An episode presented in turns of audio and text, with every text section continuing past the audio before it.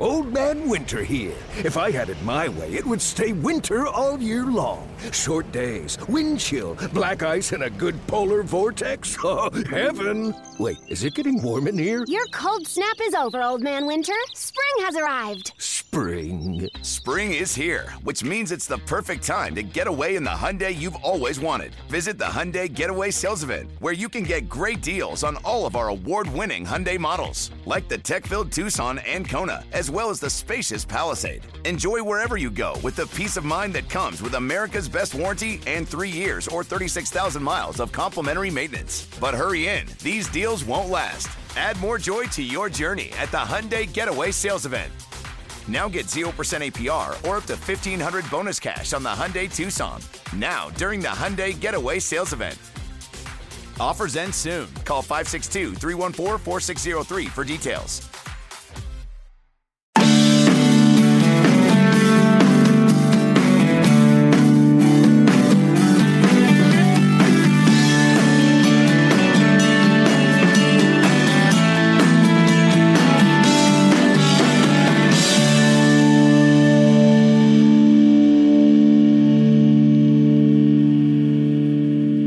It's the Bama Online podcast. Travis Reier, senior analyst for BamaOnline.com, with you, joined as we get another week going by a beat reporter extraordinaire for us there at the website, Charlie Potter. We have a week of preseason football practice in the books, Charlie. We've got some COVID 19 related issues we're going to touch on, but man, we've got some actual football to talk about. Yeah, it's been good. Um, know, I've, I've, had to catch my breath a little bit because it kind of came in waves right there at the beginning. Monday was, or last Monday was super hectic with you had the roster was updated. I know all of our subscribers were eagerly waiting on that. You had uh, the schedule release. You had Nick Saban's press conference. Alabama even got a commitment. So we were throwing the deep end uh, right out the gate, but I started to get used to it with you know the way that they're um, practicing and that they release some some photos and videos and things like that, and then the Zoom calls. It's uh, it was a, a, little hectic to begin with. Uh, they had some technical difficulties. Thankfully, it wasn't during uh, Nick Saban's presser last Monday, but uh, I think everything started to get kind of routine, and it is good to be back. Like I, I, like the the weekly grind of a camp or a spring practice or a game week because I know what to expect and I have plenty to write about. And so to to have that after several months of absolutely nothing, it, it's been really refreshing.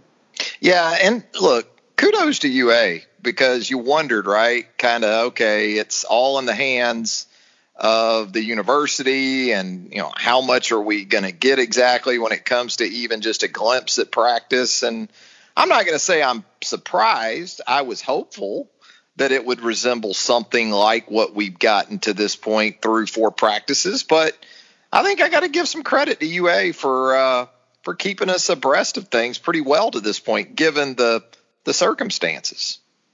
Yeah we've gotten what probably 10, 15 minutes of practice footage, and they put the quarterbacks out there. Um, you know, it, it's pretty. It moves pretty fast. It goes from basically the beginning of practice till up until they do some team stuff. But um, you know, we've seen a look at pretty much every position be able to see kind of who, who's out there, who's doing what, maybe who's lining up where. It's hard to to basically do what we do when we go out there to practice and call roll and see kind of the um, the seniority, I guess, or how guys are lining up in what order. But uh, we get to see Mac Jones and Bryce Young and Paul Tyson throw balls. We've gotten to see the inside linebackers, the offensive line. We've, we've seen all the guys that are back out there and, and um, you know moving well after they were injured last year. So it, has been it's been pretty good. We'll see how long it, it continues. The the one thing though uh, that that I'm a little worried about is now that we've seen this and how this can go once we return to normalcy, hopefully we'll be able to go back out there and they won't shut the whole thing down. I, think Nick Saban will still be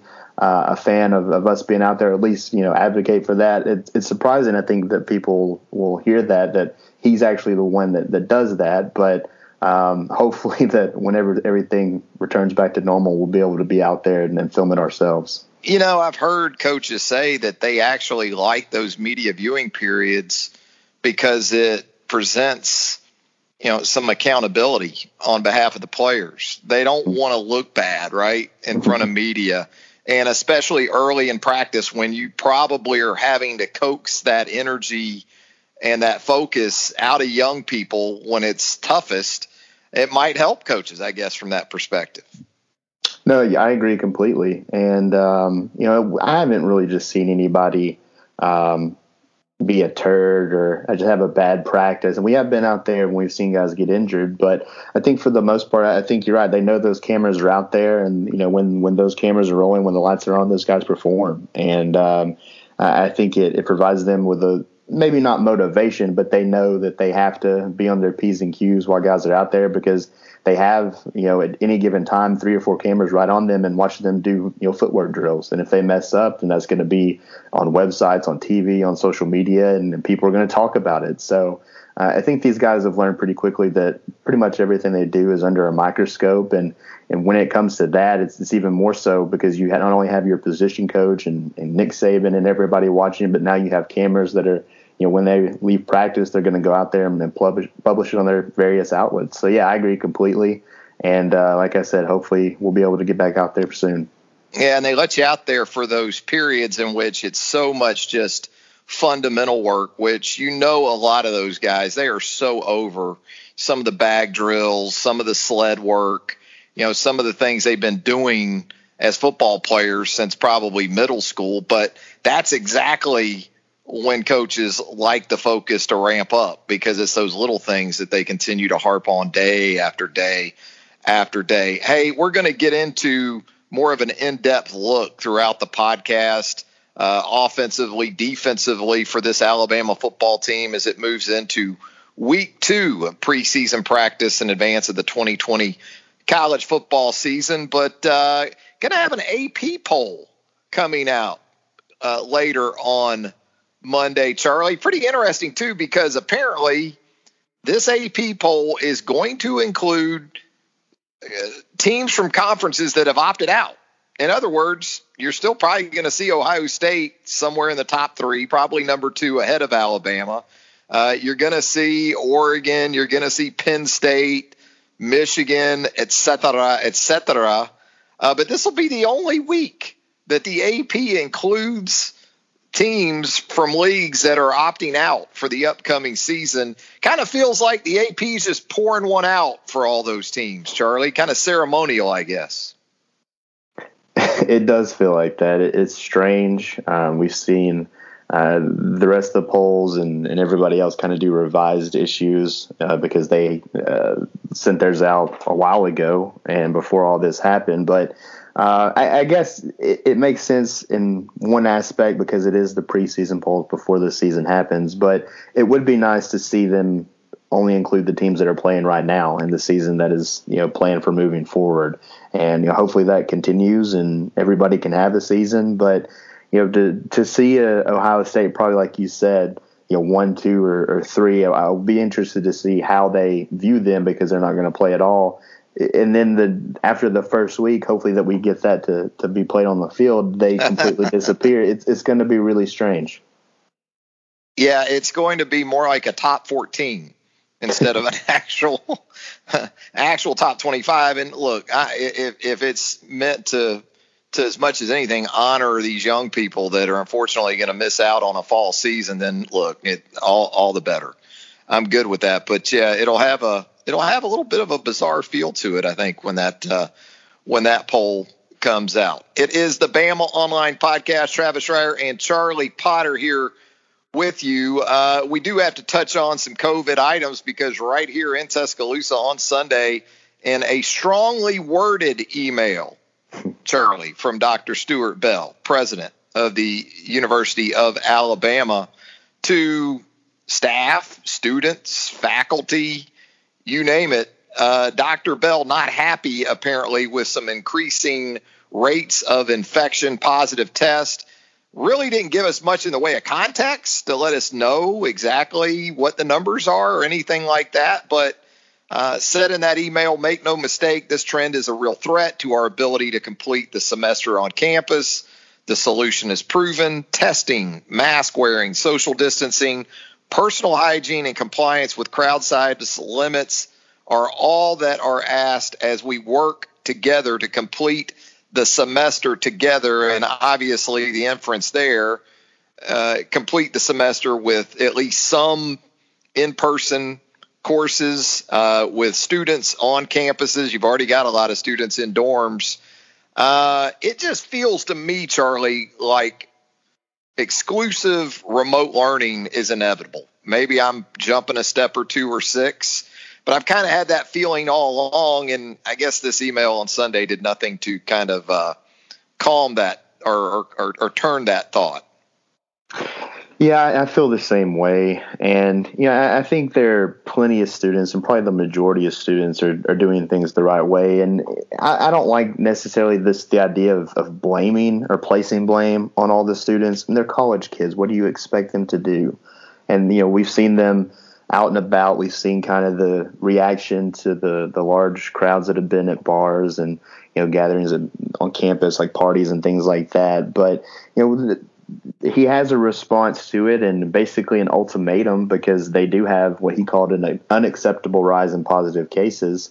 And like you said, the the threat uh, is real for them to not be able to complete the semester on campus. And um, you know, as a, as a former student, it it is a joy to be on campus, to be able to go to class and to be able to do the things. And I know that you know things aren't anywhere close to being normal, but you want to still have what you can do to have some kind of normalcy about that. But it sounds like they're going to be taking this pretty seriously. I know just keeping up with social media and things, you, have seen the UAPD and Tuscaloosa police down the strip. And you know, just trying to, to monitor the bars and the restaurants and things like that. And the one of the more interesting parts of that letter, which it wasn't just a super long letter, but he said that the violations to their protocols, uh, both on and off campus, are subject to harsh disciplinary action, up to and including suspension. So yeah. uh, I think they're taking this, you know, seriously. And you know, whether this was something they probably planned for whenever students returned or not, um, it remains to be seen. It, it, probably was because, like I said, they're college kids. But I think it, it makes sense now that you see this just from a football perspective, because at the moment none of this relates to that, but you see the elongated preseason. You see the season being pushed back because you knew these students were going to be back on campus and they were probably going to make decisions you expect college students to make. And so, you know, hopefully they can continue to, to be on campus, but I, am with you. It, it kind of just feels like it's inevitable that they're going to be, you know, learning remotely uh, for the rest of the semester at some point. And look, look, it may work out where, in terms of housing, there's still some of that available to students uh, even in a remote scenario, because you look at North Carolina here recently, North Carolina going to remote learning after just a week of in in class instruction, and but hasn't totally closed out uh, the housing aspect of of campus life. So, and I think as much as anything, sports fans have taken note of UNC. Uh, continuing to try to push forward with football. We've seen it with Notre Dame here mm-hmm. in the last few days as well. You know, and there's just this weird alliance right now that I can't quite get my head around. Not entirely anyway. I understand why they're they're they're together in terms of at a very fundamental level trying to push forward with football. I think their I think their intentions are different. In the SEC, it's as simple as it's the biggest show in town. It's SEC football. In the ACC, I think there's some things that are tied into even some other sports that that league is hoping to get off the ground as we get later into the fall and into the early winter months, uh, specifically basketball, men's basketball. Um, but it's just a weird sort of uh, alliance with these three because, you know, even though we kind of present it as, well, they've teamed up uh, with the Pac 12 and the Big Ten sort of being their own couple and going their own way. These are the three musketeers, right? One for all, all for one. Not really.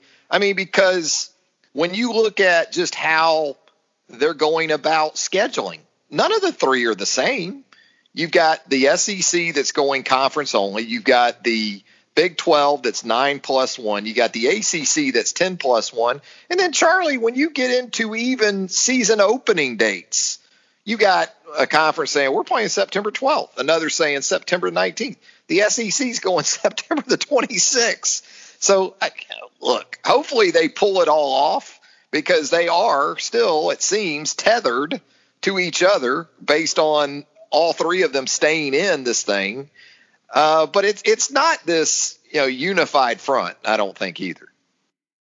No, I think this whole thing has really showed, and not that it wasn't apparent before. I, I think all five of the power conferences uh, have their differences, but they've been illuminated uh, during this whole pandemic. You've seen, obviously, with the Big Ten and the Pac-12 deciding not to play, and then now the, the SEC and the ACC were moving forward, and the Big 12 was kind of on the fence until they decided to do it. But everyone had you know a, a different approach and a, a, different mindset with this whole thing, and it, it, just I think to me at least has shown how different each of these conferences are, uh, and just the, the the way that they go about making decisions and you know who knows if this will lead to any kind of you know differences down the road in terms of the Power Five breaking away from the NCAA or, or what have you, but uh, they need to have some kind of uniformity if they plan to do something like that, and, and thus far there hasn't been any. And with that, let's get into some actual football talk. How about that? I think it's time we do that. And what we're going to do is we'll start on the defensive side of the ball for this Alabama team, Charlie. And this is understanding they've been in an acclimation period through four practices, going to mm-hmm. transition into full pad work this week. Uh, we're thinking there's possibly a scrimmage uh, at the end of the week uh, as you get to the the close of week two. But let's start on the defensive side, and you know, some of it based on things that you know we're hearing, things that we're able to take away from the little bit we see of practice clips and and the like. But maybe the most sort of anticipated part of the whole week was hearing from the defensive boss, Pete Golding. And look, I give the guy credit. I thought he owned it for what happened last year. I didn't really hear him, you know, bail out to the injury aspect of things from 2019. Um, he he readily admitted that there's a standard at Alabama that must be uh, played to, regardless of the situation. Um, but I thought he was also revealing in some ways, as it has to do with personnel. Charlie, what was kind of your takeaway from hearing from Golding last week? No, I agree with that completely. Um, you know, we don't hear from the coordinators much. We hear from them uh, before the season and then in the postseason. And most of the time, they're not very revealing in terms of news. You don't go into that expecting any kind of breaking news because that's left to Nick Saban. I mean, he's you have that you know one team, one voice mindset, and it starts with him. And um, you know they're going to you know, reveal a little bit. They'll talk about their players, but most of the time you're not going to get a lot. But I thought Pete, um, I thought his press conference was really interesting. And like you said, when it came to the criticism the defense faced last year. He didn't, you know, hang his hat on the injuries and playing the freshmen. Um, you know, he knows that and admitted that he came to Alabama to coach the number one defense in the country, and they weren't able to do that last year. And that that falls on him, and he has to get the guys ready uh, to do that. But no, I, I agree with you about you know what he said about certain position groups. And I think the two most interesting ones for me, at least, uh, on the defensive side of the ball, are at outside linebacker and the secondary. I mean, you with today's offenses, you have to apply pressure on the quarterback and you have to be able to defend the pass. And uh, Alabama has to replace a ton in both of those areas. You lose guys like Anfernee Jennings and Terrell Lewis up front. And um, he was specifically asked about uh, Christopher Allen and, and Ben Davis, and those are the two guys that have been at the front of the pack in terms of the outside linebackers. And he talked about how those guys have been extra coaches on the field. And uh, for a position group that's very inexperienced and has a ton of young guys with a lot of talent, it's it's good to hear that. Um, you know, for them to be stepping up. And uh, but I think the most interesting thing for me when it came to the outside linebackers was he talked about you know third down and obviously getting after the quarterback, and he said they're going to play their best guys. And that's not to say that Allen and Davis aren't them, but I think they know what they have, you know, waiting the wings and some of these young players. And when you talk about these first four practices and you know the walkthroughs they were able to do before that, all you hear about is Will Anderson and Drew Sanders, the true freshmen, and uh, those have been guys that have been kind of nipping at the heels of, of Allen and Davis so far. And uh, I think when you talk about outside linebackers and maybe the you know, pass rushing specialists, those are the guys that, that are being mentioned.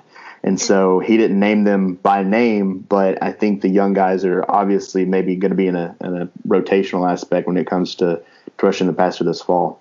Yeah, he was really specific about Allen and and Ben Day uh, and Ben and and the the older guys in terms of maybe more base defense, mm-hmm. which that points to a physical maturity that's required. I mean, you got to be a grown ass man to set the edge in a in a league like the SEC. However, you do get into pass rush situations. That's where just sort of talent early on in a in a player's career uh, can really assert itself. And so, yeah, that makes a lot of sense there. I, you know, I, and you're like me, we we really pay attention to names that are sort of put forth unsolicitedly, right? And he did some of that too. And I think some of them you expected to hear, like Patrick Surtain and Dylan Moses, but well, Brian Ray. But then if you're an Alabama fan, I think there were some names you needed to hear to make you feel a little bit better about this next defense. And primarily, I'm thinking of Josh Jobe and, and Christian Barmore. Yeah, he mentioned Barmore in his opening there with Dylan Moses and Ray and, and Surtain. And uh, yeah, that's a guy that a lot of people pointed to, to to have a breakout year. And they have a, a ton of depth on the defensive line. And if you can have a healthy LaBryan Ray and a Christian Barmore mixed in with some of these young guys they feel good about rushing the passer, you're going to have a much better interior pass rush this year, and that's something you lacked last year because of injury and so many young guys playing. And with Barmore being another year older, you know, the defensive coordinator to come out and just say how he's been impressive from a performance and leadership standpoint says a lot. And he was asked, um, I believe specifically about Jobe and uh, Ronald Williams, the junior college transfer, and he talked about how in in uh, on this defense and in the SEC, you need two lockdown corners, and Alabama had that last year with Diggs and in Surtain, but obviously Diggs is now in Dallas with the Cowboys, and he said they feel like they have that with Surtain and Jobe, and um, you know the the thing that they're looking for is someone to step in at star, and, and while Ronald Williams can do that, I don't know if that's really where he's been so far, at least not from a first team perspective. Uh, the two names that I've heard, at least in that regard, have been Jalen Armour Davis, a guy that came in in the same class with Surtain and uh, Jobe, but he's a guy that dealt with an injury his true freshman year and kind of taking a longer path to the field. And then he also mentioned um, both times when he was talking about uh, the the defensive backs and the outside linebackers, and primarily about the safeties. He's talked about how they're going to have to be freshmen that step up, and one of those players that's done that so far is Brian Branch, the the kid that enrolled this summer. And uh, you know, obviously the the freshman class, the the guys that enrolled early, don't have that much of a leg up uh, on their fellow teammates, but that's a that's going to be a position to watch because the star is an important role in this defense, and uh, they're going to have to have somebody step up and replace Shyheim Carter. And it sounds like they have some options, but no, I agree completely. Whenever he mentions those guys and, and talks about how they feel comfortable about a Christian Barmore and a Josh Jobe with how much they have to replace up front and, and in the back end. If you're an Alabama fan, I think that makes you feel a little bit better about this defense. And so you're able to start thinking about in skeletal terms what the back end of that defense might look like. Might have, well, you're going to have Patrick Surtain at a corner, and it sounds like Josh Jobe is in good shape to be that other guy. But then, as you outlined, you get into the nickel, and is it going to be Jalen Armour Davis? It could it be a true freshman in Brian Branch, who, from pretty much signing day, I compared in some ways to Minkah Fitzpatrick. Not that I've ever said on record he's going to be Minkah Fitzpatrick, but in terms of his skill set and the way he showed up on tape at the high school level. So those are a couple of guys there. Uh, Jordan Battle, obviously, uh, as one of your safeties that we heard Pete Golding talk about. But, you know, perhaps this is Daniel Wright's year to, to be that other guy. Then you start thinking about, you know, some dime things. Maybe it's Demarco Hellams. So those are would you add to that list of uh, uh, that group right there, or do you think right now, again, understanding it's very early, those would be some of the prime candidates for for all the different roles they they use guys in in that secondary? I think those would be pretty much it at this point. I would probably uh, include Ronald Williams in that mix just because he is a mm-hmm. junior college guy and, and they bring those guys in for a reason. But um, like you said, corner would be Surtain and Jobe, and it is you know it's four days into practice. They haven't even put um, full pads on yet. That'll happen this afternoon. But and then at safety, you have the usual suspects of, of Battle and Daniel Wright. But Demarco Hellams is another young guy that you know continues to be someone I hear about, and I, I think that to me, he's a he's a perfect fit at money in your dime look. But he also is a guy that can maybe challenge a guy like Daniel Wright. I know Daniel Wright's the, the oldest guy in that uh, safety room. Uh, I think Jordan Battle is going to lock down one of those positions because uh, Golding said he looks like he's been in the system for a year, so he's he's more familiar, more comfortable. Uh, but I think just there's it's starting to take shape in the secondary. There's some some moving pieces and some things that can change, and there's plenty of football practice left in front of this team. Uh, I'm not expecting to pencil all these guys in the starters against uh, Missouri, but um, I, will be really intrigued what happens just from a, a, competition standpoint as safety, and then of course what happens at star because uh, there's some returning players there with you know Armour Davis, and I, am not really including him as a, a, returning player, but he was here in, in January, and Ronald Williams. But I think that Brian Branch is certainly one of the top freshmen to watch on the defensive side of the ball. Yeah, Golding also was real clear in that if you are playing young guys or you're playing inexperienced guys, and you know there are areas where they're not particularly strong, but there are others where they are, well, then you try to make best use of that and you don't overwhelm players by asking too much of them. And with the secondary in mind, as many guys as we just outlined, and also an outside linebacker, man, you talk about a defense that could have a lot of guys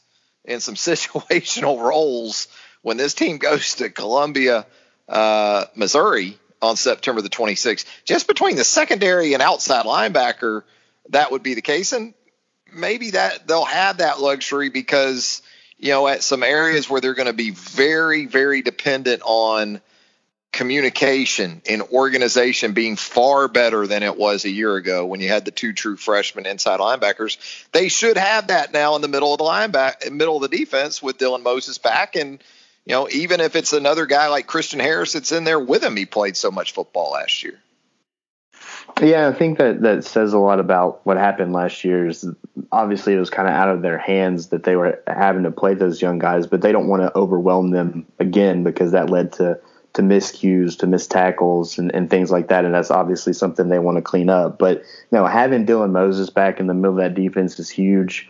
Um, you know, Pete talked at length about Dylan and, and having him back and him stepping up as a as a leader even before um, last season. You know, he really saw him you know take on that role uh, right before he got hurt, and uh, I think that's a big reason you know, he's happy to have him back. Not only the player he is, but how he's able to, um, you know, rally the troops and, and, get them lined up and get them where they're supposed to be. And and that does help. You know, you be able to put some of those young guys on the field because you know 32's back there and he can tell you, hey, do this. And so, um, you know, I think communication on the back end is going to be uh, really crucial because you don't have a Xavier McKinney back there anymore. Daniel Wright and, and Jordan Battle and Demarco Hellams are going to have to do a good job of of that. But it sounds like up to this point they have been. And again, four days into camp, uh, you have plenty of more practices to go. But um, you know, from the outset, it sounds like from a coordinator standpoint, and even hearing from Patrick Surtain, they both like where the secondary is right now. Yeah, I, I get the sense that even though they have a lot of guys at inside linebacker that have played some meaningful snaps at those positions here in the last couple of three years, that doesn't mean that it's going to be spread out as much in terms of roles. As Dylan Moses is right, he's an every down guy. And there's the possibility with the way in which you can use Dylan in some different ways where Christian Harris could end up being an every down guy. So uh, depth is a great thing at inside linebacker, it appears, but I, am not taking it, Charlie, that, well, because they've got all these guys, they're going to try to play as many of them as possible. I, I I can see it being limited to just a couple, maybe three guys at inside linebacker, it, it, it, as long as everybody's healthy and good to go. Yeah, I agree with that. Um, you know, so far it's been Dylan and, and Christian, and uh, you know that's to be expected. I mean, Christian was the starter at will last year, and I think I've said this plenty of times. I think from a freshman standpoint, I think he improved the most from game one to game 13 last year. And you can tell he's a special talent. He's a guy that played linebacker for the first time last year. And now having to think a little less with a guy like Dylan beside him, I think he's going to play even faster and better. And um, you know, if, if he has a, a, better understanding of the defense, and not saying he he didn't last year, I think that progressed as well over the course of the year. But you do feel a little bit more comfortable. You're leaving him in there maybe as the Mac in a dime situation and allowing Dylan to to rush the passer because we've seen him do that in the past. But no, I agree. I, I think it's a situation where you know, they do have Josh McMillon back for his sixth season. You do have, you know, Shane Lee back who's dropped some weight and, you know, started all 13 games last year. I know he's been hurt for the first week, but you have a guy like Ale Kaho. There's a lot of potential uh, and a lot of players that have played some football uh, here in the past that are at that position, but you don't really want to take a Dylan Moses off the field. I don't think he'll probably get a breather all year. Uh, but and, and then with the promise that a guy like Christian Harris shows, do you want to do that as well? I think it could be maybe a situation like we saw when Reggie Ragland was the leader of the defense, and you kind of saw uh, Reuben Foster and uh, Shaun Dion Hamilton uh, kind of mix that up, or, or, maybe I have that backwards. But uh, where you have maybe a rotational role at, at will, but uh, I don't think it'll be more than maybe maybe three players.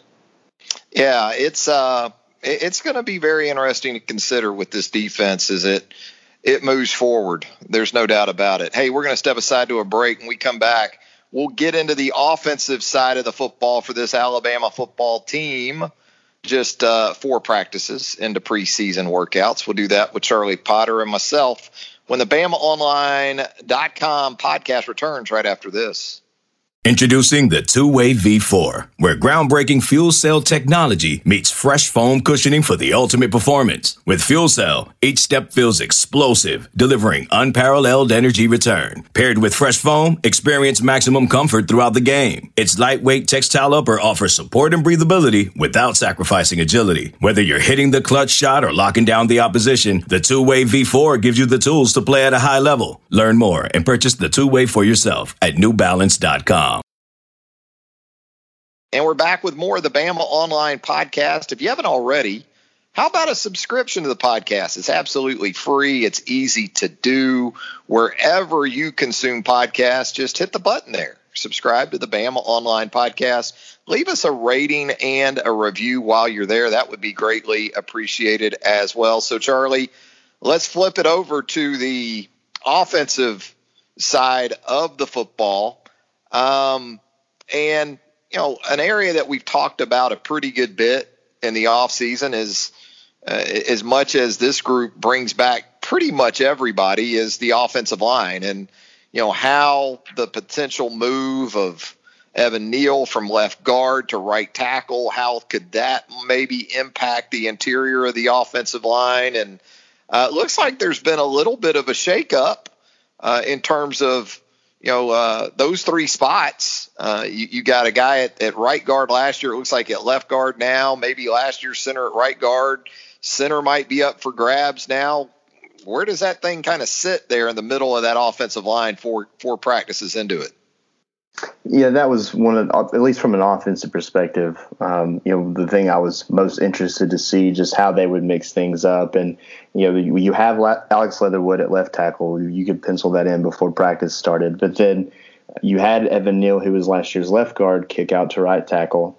And then Landon Dickerson was last year's center. He's now at right guard. And last year's right guard Deonte Brown, he's now at left guard. And for the first three days of practice, we saw Chris Owens at center, and he's a guy that started uh, last year at that position. And then whenever Deonte Brown came back into the mix, you know, Brown went to to guard, and, and Landon Dickerson kicked over to center. So um, that's not a complete surprise because that gives you your most experienced group. Uh, Chris Owens is a redshirt senior. He's been in the program. He has some starts under his belt. Uh, but uh, I'm not exactly sure at this point what happened. Uh, but it looked like Emil Ekiyor got some work on Saturday at center. Now we haven't seen all of practice, and you know you want to be hesitant when it comes to injuries or things like that. Again, I don't know what happened, but there was a little bit of a shakeup after three days. Um, you know, we'll hear from Saban later today, and, and hopefully he'll provide some context to that. But they have options, I guess is, is what I'm trying to say. And when it comes to just finding a center, there are three quality players there that can do that. And those being Owens, Ekiyor, and then Darian Dalcourt. And um, you know the, the, guys that they have around them, have, have, you know, played a lot of football, played a lot of football last year, played pretty well as a unit. And so just finding that piece that, that fits the best with them, I think is going to be the, the challenge for this offensive line. But you know, Steve Sarkisian said it last week about how um, this is a, a, blessing, really. You know, it's something that you know, he's been a part of teams that don't have the experience that this offensive line has, and, and you know sometimes you struggle with that, and um, it's something that they uh, are, are, happy to have, and uh, I, will be really interested to see how it continues to maybe you know morph because you know, it's four days into practice, things can change. They like to move guys around in that offensive line some, so I think that we can maybe continue to see some shifts. Yeah, we talked about it before. Even in normal times in fall camps, we've seen them still play around with combinations uh, along that offensive line. And when you think about it, if you have Chris Owens at center, you alluded to this, you're redshirt senior from guard to guard mm-hmm. with Deonte Brown and Landon Dickerson. So you're not just physically, you know, perhaps dominant uh, you're, you're going to be mentally in a place that most offensive lines at the at the blue blood level anyway can't really speak to. But um, yeah, that'll be interesting. And you know, we in situations like that, something reveals something else. With Emil Ekiyor in there, it kind of tells you that you know maybe he's the next guy up as a swing guy at guard and perhaps even center. But they have so many options. They have the benefit of not having to be dependent on one person to fill a couple of spots. You know, they they can go with just a next center in or a next guard in because they've accumulated that type of uh, talent. Certainly there at the the interior uh, positions. Now, Charlie, let's get into the wide receiver and tight end spots. Uh, I know we heard from Jaylen Waddle, DeVonta Smith here in the last week.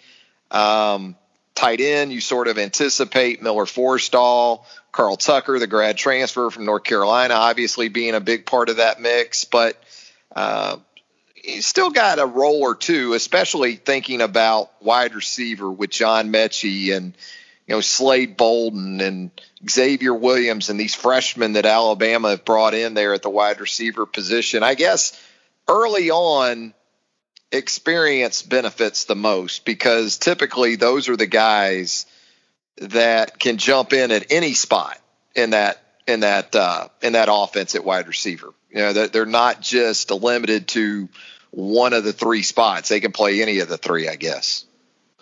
Yeah, uh, wide receiver is really interesting because um, you lose two players this offseason with uh, Tyrell Shavers and Chadarius Townsend, um, you know, moving on. But there's still a lot of quality options. You know, Slade is a guy we've talked about before on the podcast, and um, he's a guy that the coaches cl- clearly trust because he was a guy that, that filled many, many roles last year, whether it was a Wildcat quarterback, you know, playing as a receiver. Uh, he was a do everything guy on special teams, so he has that trust and you know, I think knowledge of the the system and, and things like that. And, and Slade and uh, has been a guy that I think has made some noise. He you know started out I think working with the twos and he's seen some some reps of the ones. And I think John Metchie is still obviously in that mix and, and working there as well. But he's going to have some competition. I think that's good for this group because outside of you know DeVonta Smith and Jaylen Waddle, you got two guys returning and then you know three true freshmen. So.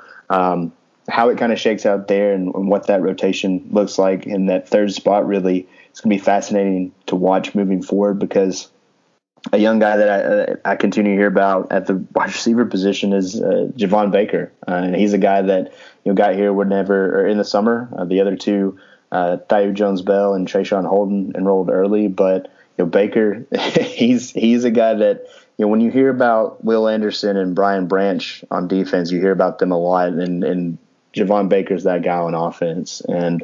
Uh, I, I think that wide receiver is one of those positions we've seen true freshmen make impacts before. Um, DeVonta Smith did it. Jaylen Waddle did it. The list goes on and on, and he could be that next guy in that line. So, you know, what happens in that third and fourth spot really at receiver? um, you know that battle there I think will be intriguing to watch. And, and tight end, we haven't really heard much about the tight ends so far. We know what they have. Um, you know Miller Forristall and Carl, Carl, Tucker should be the top guys there. I think Major Tennison and, and guys like Jahleel Billingsley, guys that played last year, will still be a factor. Uh, but it, it, goes back to that experience you were talking about, and and they certainly have it uh, with with Forristall. And you know Carl Tucker's a guy that transferred in, but he's a sixth year senior, played a lot of ball at North Carolina, so I think from a pass catcher standpoint, uh, you lose two first round picks and some guys to transfers, but you have to feel pretty good about the guys that you're working with through four days of practice. And I guess how they want to play on offense will dictate some of that too. In other words, the presence, the prominence of a third receiver in comparison to say like the last couple of years when you had four guys mm-hmm. that were out of this world. Uh, you return that offensive line, you return Najee Harris, you're transitioning at quarterback. Could be you see more two tight ends um, than we've seen in a few years around here. And I think I think even uh, Steve Sarkisian spoke to that potential prospect when he was asked about it last week.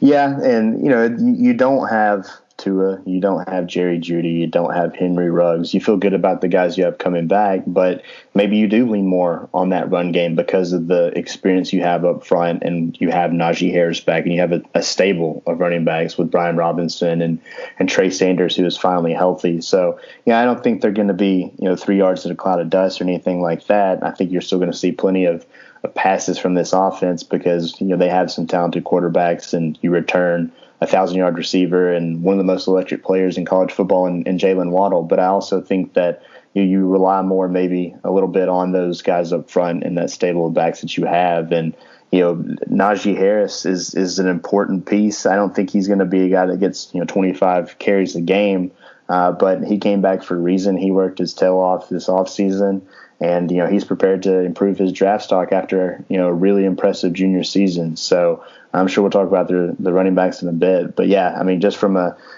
from a, uh, a game plan standpoint, um, I don't think it's going to be a dramatic shift, but I do think that maybe they rely a little bit more on that running game just because of what they lost at quarterback and receiver. One of the many great things about bringing back guys like DeVonta Smith and Jaylen Waddle is that they don't need 80 plus catches to get to a thousand yards on a typical season. They can get there in about 50. Now, look, we know the season's going to be different in terms of number of games this year, so adjust those accordingly. The bottom line is yards per catch. And with those two guys, you're talking about a duo that can get 18, 19 per grab uh, and have done that pretty consistently to this point of their Alabama career. So you know they're not dependent on uh, a, multitude of touches. Yeah, I mean you obviously want to get them the football, but if it does work out, maybe that you are a little bit more play action centric from a traditional standpoint. In other words, you're pounding the running game with a greater frequency than maybe you had the last couple of years. When you do throw it, those guys can still produce uh, and are very efficient in, in, doing that. And you talked about running back. Um, Najee, Brian Robinson, Trey Sanders, and then is it three freshmen at that point that we're talking about, Charlie? That's what it's looked like so far. I mean, we haven't had any kind of confirmation, and Alabama's not going to talk about any opt outs, and nobody's made an announcement. But um, you, you, have to feel pretty good about that group because you do have Najee Harris back, who's going to be one of the top backs in the country. I think Brian Robinson, um, you know, he's a guy that he he didn't get you know a lot of carries last year, but he's a reliable option and someone you can look to in short yardage situations and, and use as a fullback or an H back if you want to be or have an extra blocker in there. I think that's a luxury. And then I think that the guy everybody wants to see and, and one of the reasons I'm I'm kind of bummed that we don't get to go out to practice is to see a healthy Trey Sanders because you know, he's a guy that um, was a talented player coming out of high school. Predicted he was going to win the Heisman Trophy as a true freshman. That's still on the table, I guess, being a redshirt freshman and not playing at all last year. But you know, when he gets the ball in his hands, he does a lot of special things, and I think he's another guy that's a threat out of the backfield. You know, Najee obviously proved to be that a year ago with seven touchdowns, but. You know, Trey Sanders is a real receiving threat too, and uh, to have those three guys behind that offensive line, and it was some of the um, the guys they have as, as blockers because that's another part of the, the receiving aspect that, that doesn't get mentioned a lot is DeVonta Smith is, and Jaylen Waddle are willing to block. I think those other guys are too. And adding a guy like Carl Tucker as an inline blocker, um, you know, boy, if they really rely on that running game, they have three backs that can go. And I think they feel pretty good about those freshmen too Jace McClellan, Roydell Williams, Kyle Edwards. So, you know, whether the number six or seven, you know, you have a full stable of backs. And I think a guy like Trey Sanders is someone that they're excited to add to that mix. And let's wrap it up with the quarterback position, of course. And I know that DeVonta Smith's been asked about it. I know that Jaylen Waddle most recently has been asked about it. Uh, what have you taken from the comments of of, of a couple of the receivers, of even Steve Sarkisian when the topic is broached, where uh, Mac Jones and Bryce Young and even Paul Tyson is concerned. Yeah, they're all saying the right things, and um, you know, the there's kind of a different description, I guess you could say, of all three, or at least how they've um, been perceived by their teammates and their coaches. And uh, and all are positive. So Mac Jones is a guy that has you know really stepped up as a leader. You can tell that confidence and still that he was able to establish last year, and um, I think they feel confident and comfortable with him being the quarterback. And um, you know, Mac said the same thing. He knows that you know, he has an opportunity to lead this team, to lead this offense, and you know he's putting his head down and, and working and competing with these guys. Paul Tyson's a guy I think that doesn't get a lot of attention, and I get it. Um, you know, Mac Jones is a guy that started four games last year. Bryce Young was the number one player in the country, former five star. You know, those those guys are uh, attractive for headlines. I understand that as someone that, that writes a bunch of stories. I'm I'm well aware of that. But I think Paul Tyson has has progressed well. You know, he's benefited from a year in the program, and he's done some nice things in these practices. But then with Bryce, um, he's a guy that obviously would have benefited from going through spring practice. Um, Paul would have as well, but. Uh, I think that he's coming along and learning things quickly, and the, you know the big thing is everybody that's been asked about him has talked about um, how they think he's going to be a great quarterback. They see the potential. That maybe he's not there yet. He's still, you know, learning, still you know, going through his first, you know, handful of, of college practices. But they see that he's a talented player and the potential that he has. And uh, you know, we've seen it in some of these video clips. They haven't shown a lot, but they've showed some quarterback uh, clips. We saw him catch uh, a pass with, with one hand, didn't have a drop back at all, and delivered a, a perfect strike to to Traeshon Holden on an out. And um, you know he's just a gifted athlete, and I, I think all three though I think they feel good about the quarterbacks they have. Of course, it's tough to replace a guy like Tua, but when you have you know three quality players like a Mac Jones and a Paul Tyson and a Bryce Young, you, you feel good about your offense moving forward. Yeah, UA hadn't shied away from Bryce Young, getting him out there in the clips, you know. um, it, has been pretty much Mac and Bryce when you talk about the Alabama quarterbacks and the uh, the footage that's been provided. We're not complaining, by the way. You know, no no complaints here about that. Okay, so Charlie, uh, we talked about it throughout the podcast. We are entering another phase of preseason workouts where we're going to get into some full pad work and perhaps even start looking ahead to a scrimmage here in the not too distant future. Yeah, it's another week with some spaced out practices. They'll be out there later today, and, and Nick Saban's supposed to talk afterwards via Zoom, so we'll hear from him. And then they'll practice again Wednesday. I think we're going to hear from some players beforehand on that.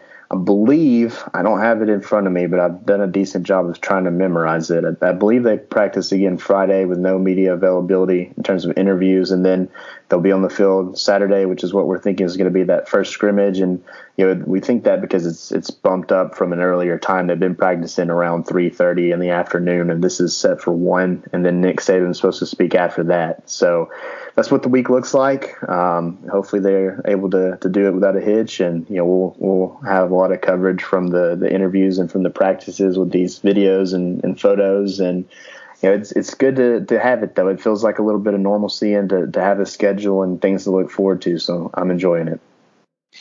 I'm enjoying it almost as much as those lemon squares I had Saturday night. oh, Charlie.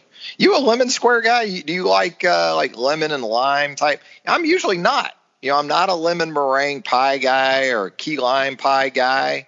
And usually I'm not a lemon square guy, but the wife made these with the actual real lemon juice in them and a kind of a buttery cookie crust on the bottom. I'm a fan now, Charlie. How about that?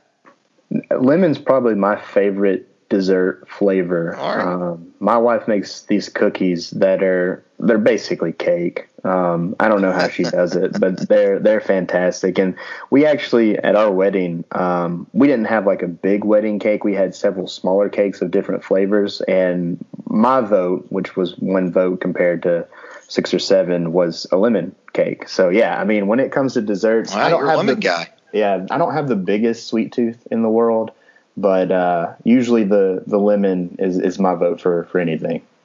See, I like lemon pepper wings. I like lemon in my tea. You know, I'm not just totally across the board anti lemon guy, but I've never really been team lemon dessert guy either. That changed over the weekend. I knew you would. I knew you'd want to know that first. So yeah, good. Good to see you come around. yeah, that's breaking news in 2020. You know, I doesn't qualify as much. Hey, as always, thanks for the time, Charlie. Always great stuff for us there at BamaOnline.com, and look forward to more of it in the coming days as we as we cross our fingers and move hopefully towards a fall football season in the coming months. Thanks, Charlie. No problem, man. Always good to catch up. Yeah, there you go. It's Charlie Potter. I'm Travis Reier. Thanking you once again for not only joining us here on the Bama Online podcast, but absolutely there at BamaOnline.com come post up with us on the premium message board, the roundtable, the message board of choice for Alabama fans across the world. How about that for a dramatic exit from this uh, this edition of the Bama Online podcast? Thanks again. We'll do it again real soon. Grab your VIP pass we're delving into the secretive world of Formula One. Behind the scenes with two of the sport's biggest names, Mercedes and Williams. This is not coal mining, this is Formula One motor racing. As they build their new cars, we want to be so much further ahead. We are in permanent racing mode. And face shocking headlines. Is Lewis Hamilton moving away from Mercedes? I'm Joseph Fiennes, and this is F1 Back at Base. Listen wherever you get your podcasts.